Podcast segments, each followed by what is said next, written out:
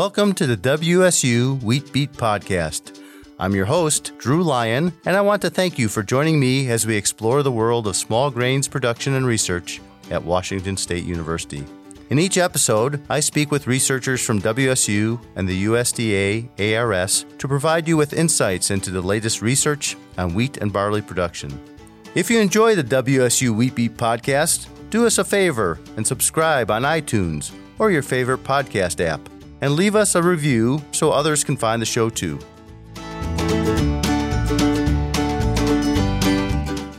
My guest today is Dr. Ian Burke. Ian is the R.J. Cook Endowed Chair of Wheat Research and a professor in wheat science at Washington State University. Ian started working in wheat science in 1999 and joined the faculty at WSU in 2006.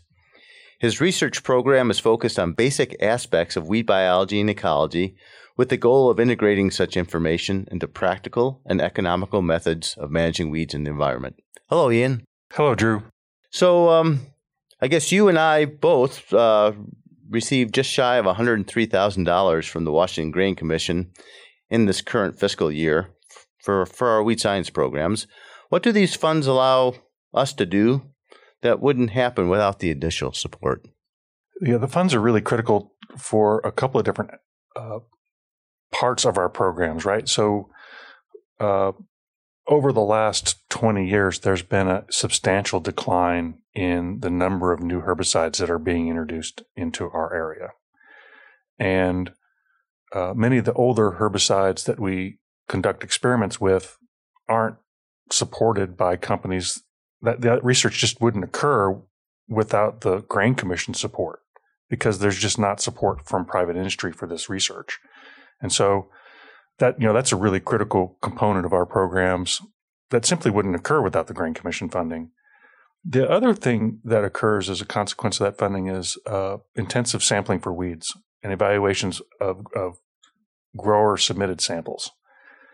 And so you know, we we do uh, we you know we still get something like um, thirty to fifty samples submitted per season.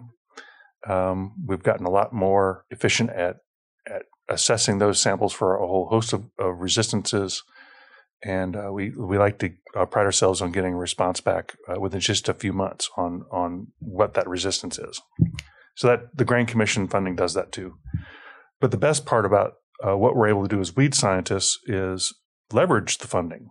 So uh, we're able to um, you know identify other sources of funding that uh, we could use as match. So we currently match um, at least one of our grain commission projects with Washington State Committee for Pesticide Registration funding, um, and that that would also not happen without the grain commission funding. That's a stipulation of that match, is that there's commission funding to to support it, and so uh, the grain commission funding's um, working in a lot of different ways in weed science. Um, you know, just just the fundamental efficacy program, but in other aspects too. Know in my program, it allows me to work on weeds that are important here in Washington, but maybe not much outside. Smooth scouring rush is one I've been working on that um, I don't think I'd be able to work on without the support of the Grain Commission. So it, it's uh, it allows us to do some things that wouldn't get done otherwise. Because to get federal dollars, you have to address problems that are an issue at the federal level, and some some of our weed problems are quite unique to the Pacific Northwest. It also allows for adaptive capacities. So when a new problem arises, it often arises in a way that that makes it difficult to respond with federal funding. It might take us years to get funding to work on a new problem, whereas um, you know a farmer approaches us with a particular issue. I you know I have several examples just this year alone for weeds I'd never heard of, never had any experience with, but well, I'm, we're able to we have the people on staff because of this funding. We can respond and, and identify methods to control these new weeds, and that's that's really powerful.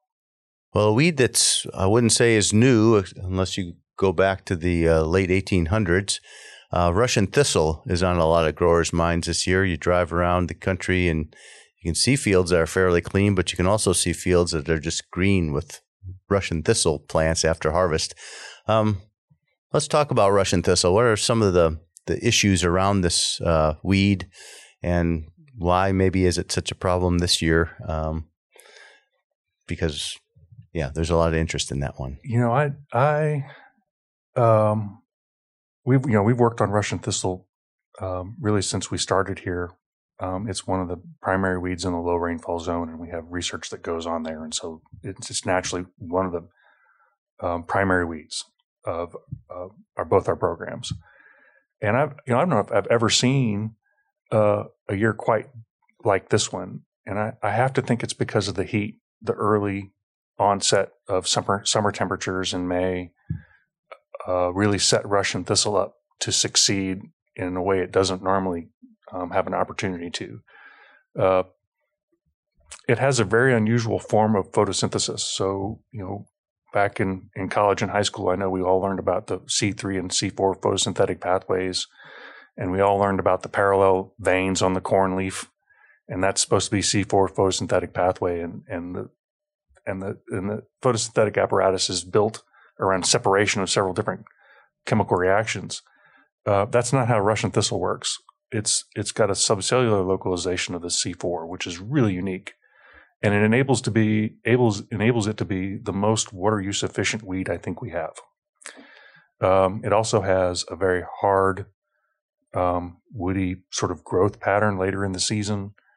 Uh, I think it develops a very thick cuticle, uh, and if you're not timely and catch it early, there's just no way to get the herbicide into the plant. The plant has an overall growth form that really minimizes the ability for droplets to penetrate down into the into the canopy of the plant. And so you kind of combine all that together, and it's it's really a, the perfect weed for low rainfall zone um, growth. And uh, you, combine that all together, and I think that that kind of explains some of the problems we're we're seeing this year. I know in my extension talks, I often talk about you got to get this one early because once it's established, it's a monster. Um, but it, as a small plant, it actually is a is a weakling, but it quickly develops into uh, quite quite the troublesome weed to control after that. Um, I also wonder whether this year um, our crops just weren't as competitive. So you know, allowed them to get established and and not have the competent like winter wheat is normally pretty competitive with it spring wheat less so. But uh, you know we a lot of crops especially out in the dry areas were really struggling and not as competitive as they might have normally been. I agree with that. The the ability for that weed to establish early in in sort of april and may and sit in the canopy um, in a way that you don't necessarily see it unless you're scouting pretty intensively, is a real benefit for it. And then when you harvest, you release it into a essentially no canopy environment. It's able to grow and, and reproduce pretty quickly. And there's no real financial incentive to treat it in that situation. Although uh, management of any sort of seed it produces, in my mind, requires some action post harvest. That's the the time to potentially go out and deal with it the trouble we have is that we don't have, we have very few products where you can actually kill it in that sort of situation. Uh, a lot of the systems that I know of UVibe have worked on, and we've had experience with um, watching uh, Aaron Esser up at the Wilke farm attempt to manage these weeds, uh, involve you know timely applications of pre-emergence herbicides going into the fallow, and uh, and that minimizes the the growth of the plants that might germinate later when the pre-emergent herbicides maybe don't have as much activity. In my mind, that's that's sort of setting us up for success in the crop, where we've reduced the overall number of weed seeds that might be present in the system all the way back at the beginning of the fallow. So that's how I started thinking about managing this particular weed. Yeah, and that, um, you know, it's interesting that the seed of Russian thistle isn't what we normally think of for seeds, and and generally it's not considered to be long lived. Can you talk a little bit about the that issue and why, like you say, managing the weeds so you don't get much seed production is really key to this whole thing? Yeah, I think that's the, the sort of the weakness of the the species is that it doesn't have a very long lived seed. The seed are essentially sort of pre germinated plants, um, and they don't last long in the environment. Amusingly, we have a, a, heck of a time getting the the the seed to even germinate and grow in our greenhouses. We have to, there's a very special procedure we have to go through just to get them established. So, you know, another example of how weeds are very well suited to growing in our, our fields, but then when we try and actually grow them in our greenhouse, we can't do it. Um, but it, because that the length of that seed, the longevity of that seed is so short, um, it is one that you can really target for for management of the seed bank, minimize the total amount of seed production. Hopefully, your neighbors are doing the same, so they don't get new material rolling in on onto your well managed fields, and then you. Uh, uh, in just a couple of years, you can usually see a pretty uh, significant decline in the overall population. I know um, after harvest this year, I went out to the Lind Research Station, and as you drive along, you'd see one field that was just really clean, not much of anything out there. And then you'd look on the other side of the road and just a solid carpet of, of green, which um, looked to me to be mostly Russian thistle. How does how does a grower deal with that when maybe they do a good job, but but their neighbor doesn't, and this is a tumbleweed; it does move. Yeah, it's unfortunate. Um, there's not a really good way to deal with that sort of situation. Uh, one of my uh, rural sociologist colleagues kind of compared it, compared it to the to the analogy of raking leaves, right? So you rake your leaves in your yard every year and you take good care of it. And then one good windstorm and the guy next door who hasn't raked their leaves, their leaves are now in your yard. And so you don't necessarily go to the next door neighbor and complain about them not raking their leaves. Um, although I would argue that we probably need to be cultivating the relationships to be able to do that. And because um, this is a weed that can cross boundaries in this way. Uh, yeah, so there, there's some sort of structural issues I think we have to address because of the nature of how a weed like Russian thistle spreads that I don't think we do a very good job of. A road is no boundary for Russian thistle. Um, and so it's very likely that those two fields are connected by the wind. As that Russian thistle breaks off and tumbles in the fall, it'll grow right it'll go downwind into the next field that might be weed free.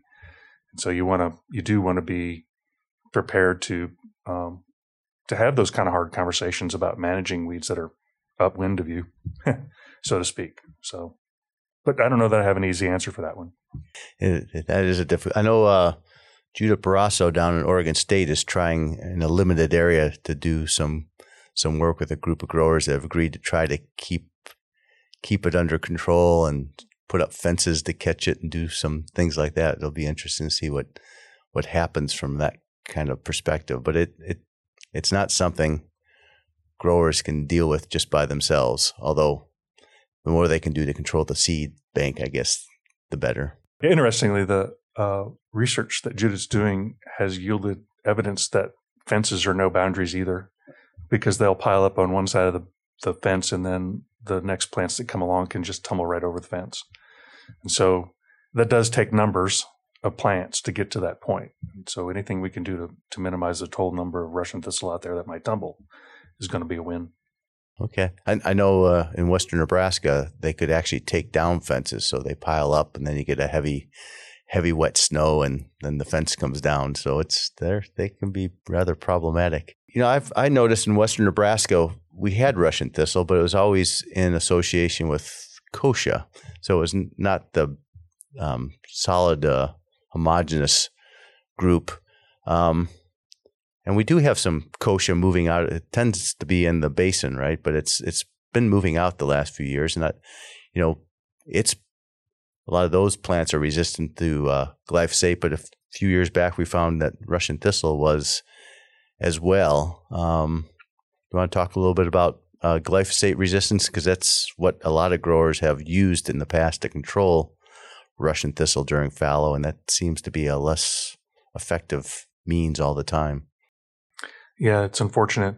Uh, you know, glyphosate has been a relatively inexpensive and very effective tool for years. You know, I think there's a couple of different options if you if you know for certain that you have glyphosate resistant Russian thistle. And these days, um, if you have thistle sort of down that 395 corridor, it's likely Russian. It's like it's likely glyphosate resistant. So, uh, you know, we found alternatives like paraquat and uh, old bromoxynil to be relatively effective. You know, there are rules governing how you can use those two herbicides. Um, and you want to make sure you follow the labels pretty closely for those. Uh, they're not as inexpensive as glyphosate. And that's the really frustrating situation we find ourselves in when we have resistance like this evolve.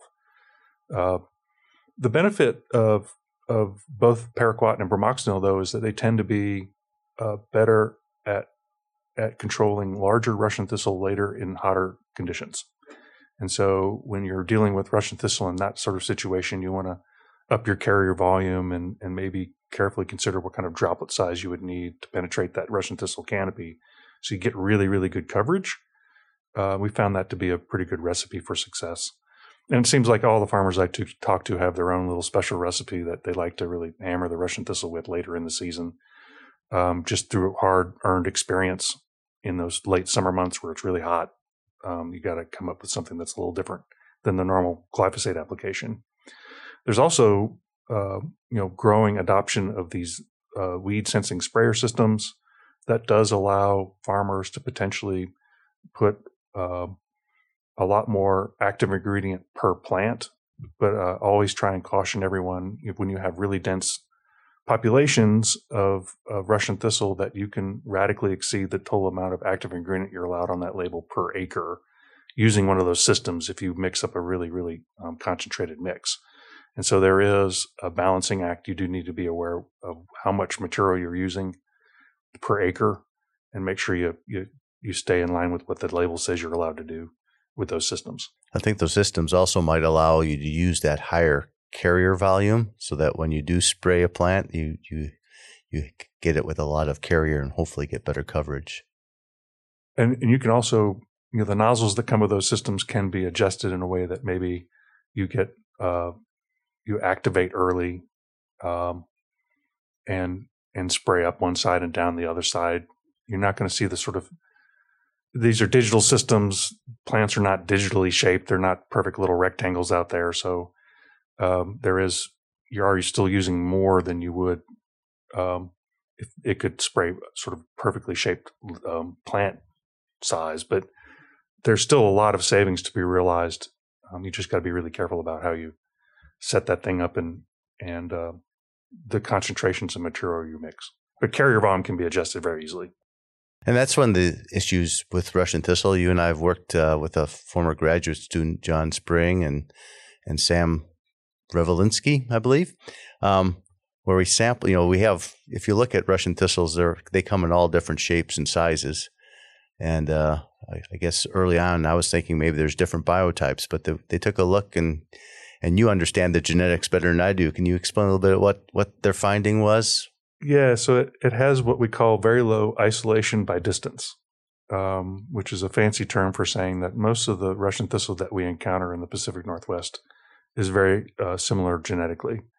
Uh, so field to field, because of how it tumbles and how uh, every year there's always some distribution of that that plant by tumbling, and then it also uh, can cross pollinate. Uh, the overall genetic variation from plant to plant is very low. So everyone's dealing with essentially the same plant to plant variation is low, but it has a high level of genetic variation, right? So it's a, it's sort of a it's double edged sword. It it's um, it's very well suited. It has all the tools it needs to adapt to a, a new environment very easily, um, and it doesn't merely matter where it comes from when it does show up, it already has all those tools because it has because these new populations are populations that would roll into a new area have a have a you know significant proportion of the total genetic variation of the species. Okay, so another reason why it's so so tough to deal with. All right, well, Russian thistle is the topic of the day. I think we can find another topic down the road. Uh, seems like there's always a, a, weed to talk about, but um, this is one that's been problematic this year and always is really in the in the low rainfall area. So thanks for joining me today, Ian, and discussing a little bit about this troublesome weed, Russian thistle. Thank you, Drew. Thanks for joining us and listening to the WSU Wheat Beat podcast. If you like what you hear, don't forget to subscribe and leave a review on iTunes or your favorite podcast app. If you have questions or topics you'd like to hear in future episodes, please email me at drew.lyon. That's L Y O N at wsu.edu. You can find us online at smallgrains.wsu.edu and on Facebook and Twitter at WSU Small Grains. The WSU Wheat Beat podcast is a production of Connors Communications and the College of Agricultural, Human, and Natural Resource Sciences at Washington State University. I'm Drew Lyon. We'll see you next time. The views, thoughts, and opinions expressed by guests of this podcast are their own and does not imply Washington State University's endorsement.